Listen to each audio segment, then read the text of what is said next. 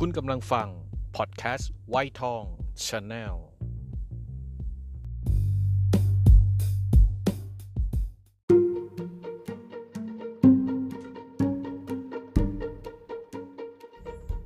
เกิดมาบน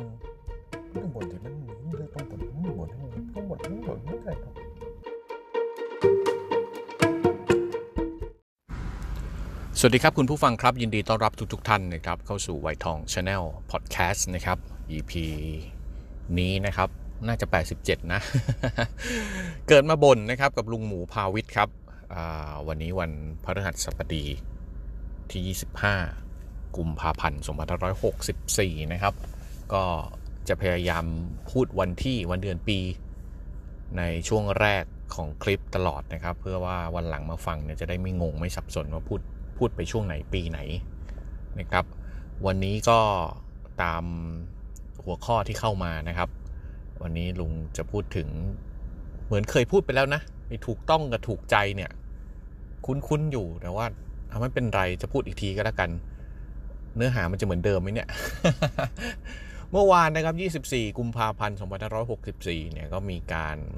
พิพากษาตัดสินนะครับ คดีทางการเมืองอันหนึ่งก็คือกลุ่ม กปปสนะครับที่นำโดยคุณสุเทพเทือกสุบรรณที่มีการชุมนุมปิดชัดดาวกรุงเทพ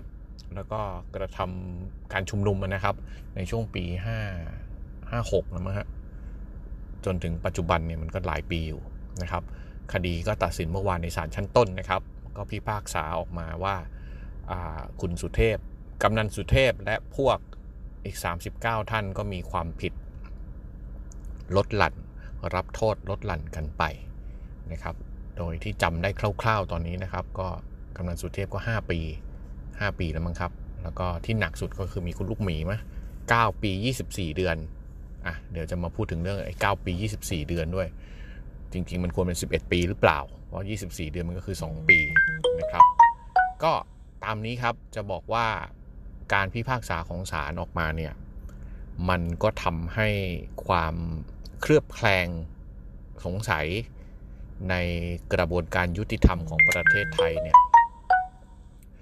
ต่อหลายกลุ่มหลายคนที่ตอนนี้ในประเทศไทยเนี่ยออกแบ่งออกเป็นหลายกลุ่มเหลือเกิน เป็นการตอบโจทย์ให้หลายคนได้หายสงสัยว่ากระบวนการยุติธรรมนั้นยุติธรรมจริงหรือไม่นะครับ มันก็จะมี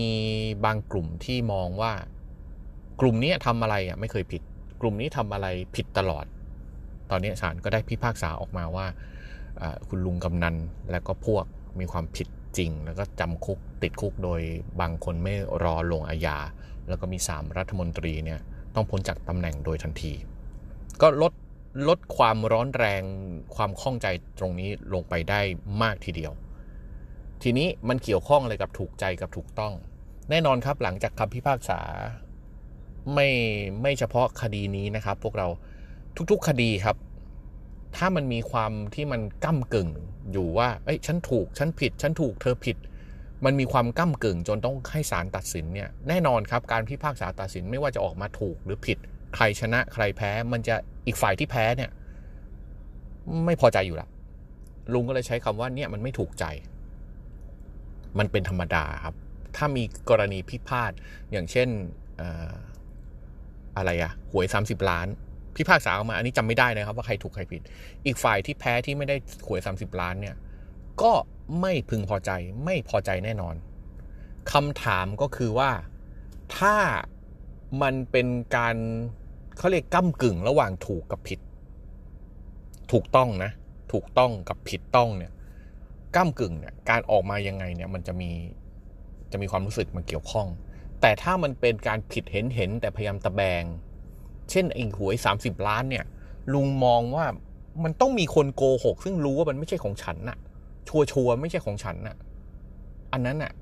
โอ้โหหน้าไม่อายอะช่างมันเถอะย้อนกลับมาตรงนี้ เมื่อวานหลังจากที่ภาคษาเสร็จก็จะเห็นปฏิกิริยาของหลายกลุ่มที่ดูจากในข่าวนะครับ กลุ่มที่เชียร์กปปสก็จะรู้สึกว่าไม่ถูกใจ แล้วก็มีมีบางคนมีคุณป้าบางคนถึงขนาด แล้วต่อไปใครจะกล้าใครจะเป็นคนดีในเมื่อทำดีแล้วต้องติดคุก ขณะที่อีกบางกลุ่มที่ไม่เชียร์ที่เป็นกองแช่งรู้สึกสะใจ ถูกแล้วถูกต้องแล้วอย่างเงี้ยถูกต้องแล้ว วันนี้ที่มาพูดเรื่องถูกใจกับถูกต้องอีกครั้งหนึ่งเนี่ยนะครับ ลุงอยากให้พวกเราแยกแยะให้ออกว่า สิ่งที่กปปสทำในตอนนั้นเนี่ย มันถูกอย่างไร มันผิดอย่างไร เอาข้อเท็จจริงนะครับ ไม่เอาความรู้สึก มีหลายเหตุการณ์ที่กลุ่มกปปสทำไม่ถูกต้อง เช่นไปไปขวางการเลือกตั้ง เพราะช่วงนั้นน่าจะมีการเลือกตั้งนะครับ ไปขัดขวางการเลือกตั้ง ไปบุกสถานที่ราชการ ไปชักชวน ไปปิดถนน หลายอย่างที่ทำเนี่ยมันผิดกฎหมาย มันผิดกฎหมาย เพราะฉะนั้นการพิพากษาศาลท่านก็พิพากษาตามตัวบทกฎหมาย ไม่ได้พิพากษาตามความถูกใจ ว่าขณะนั้นมันเกิดเหตุอะไร ต้องแยกก่อน เพราะฉะนั้นการพิพากษาออกมาเนี่ยจะได้ทำตอบโจทย์สังคมว่าศาลท่านยังคงดำรงอยู่ในความยุติธรรมอะถ้าพูดกันซื่อๆก็เกือบร้อยเปอร์เซ็นต์ละ นะครับ ไม่ได้ไม่ได้เอียงเอียงเอ็นไปตามกระแสที่เขาวิพากษ์วิจารณ์มา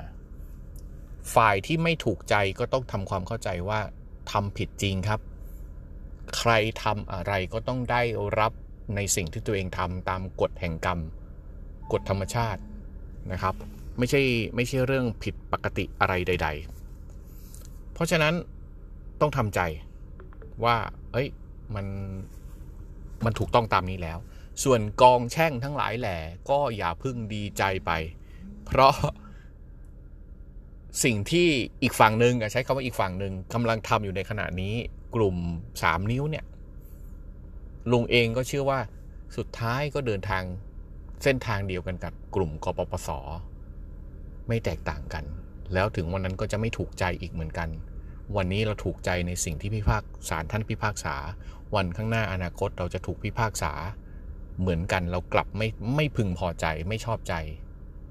ตรงนี้ต่างหากครับ ลุงถึงใช้คำว่าถูกต้องกับถูกใจ ถ้าเราทั้งหมดทุกคนใช้ความถูกใจในการตัดสิน ใช้ความถูกใจเป็นเกณฑ์ในการดำรงชีวิต โดยไม่สนความถูกต้องเลย เตรียมตัวย้ายประเทศกันได้เลยนะครับ หรือไม่ก็ รีบๆเสียชีวิตครับ จะได้ไม่ต้องอยู่ดู อาจจะฟังดูกวนตีนนะ ฟังดูแรงนะครับ แต่เพียงแค่อยากกระตุกความรู้สึกว่า อย่าใช้ความรู้สึกในการตัดสิน พยายามใช้ข้อเท็จจริง แล้วความทุกข์มันจะน้อยลง แล้วความขัดแย้งมันจะน้อยลง แล้วเราจะอยู่กลับมาเป็นประเทศไทยที่รักสามัคคีกันได้เหมือนเดิม ขอร้องนะครับ ขอบคุณครับ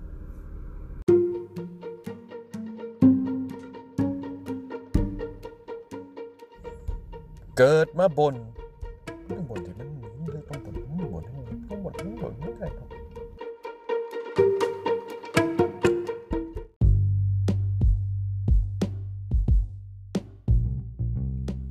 คุณกำลังฟัง พอดแคสต์ไวทอง Channel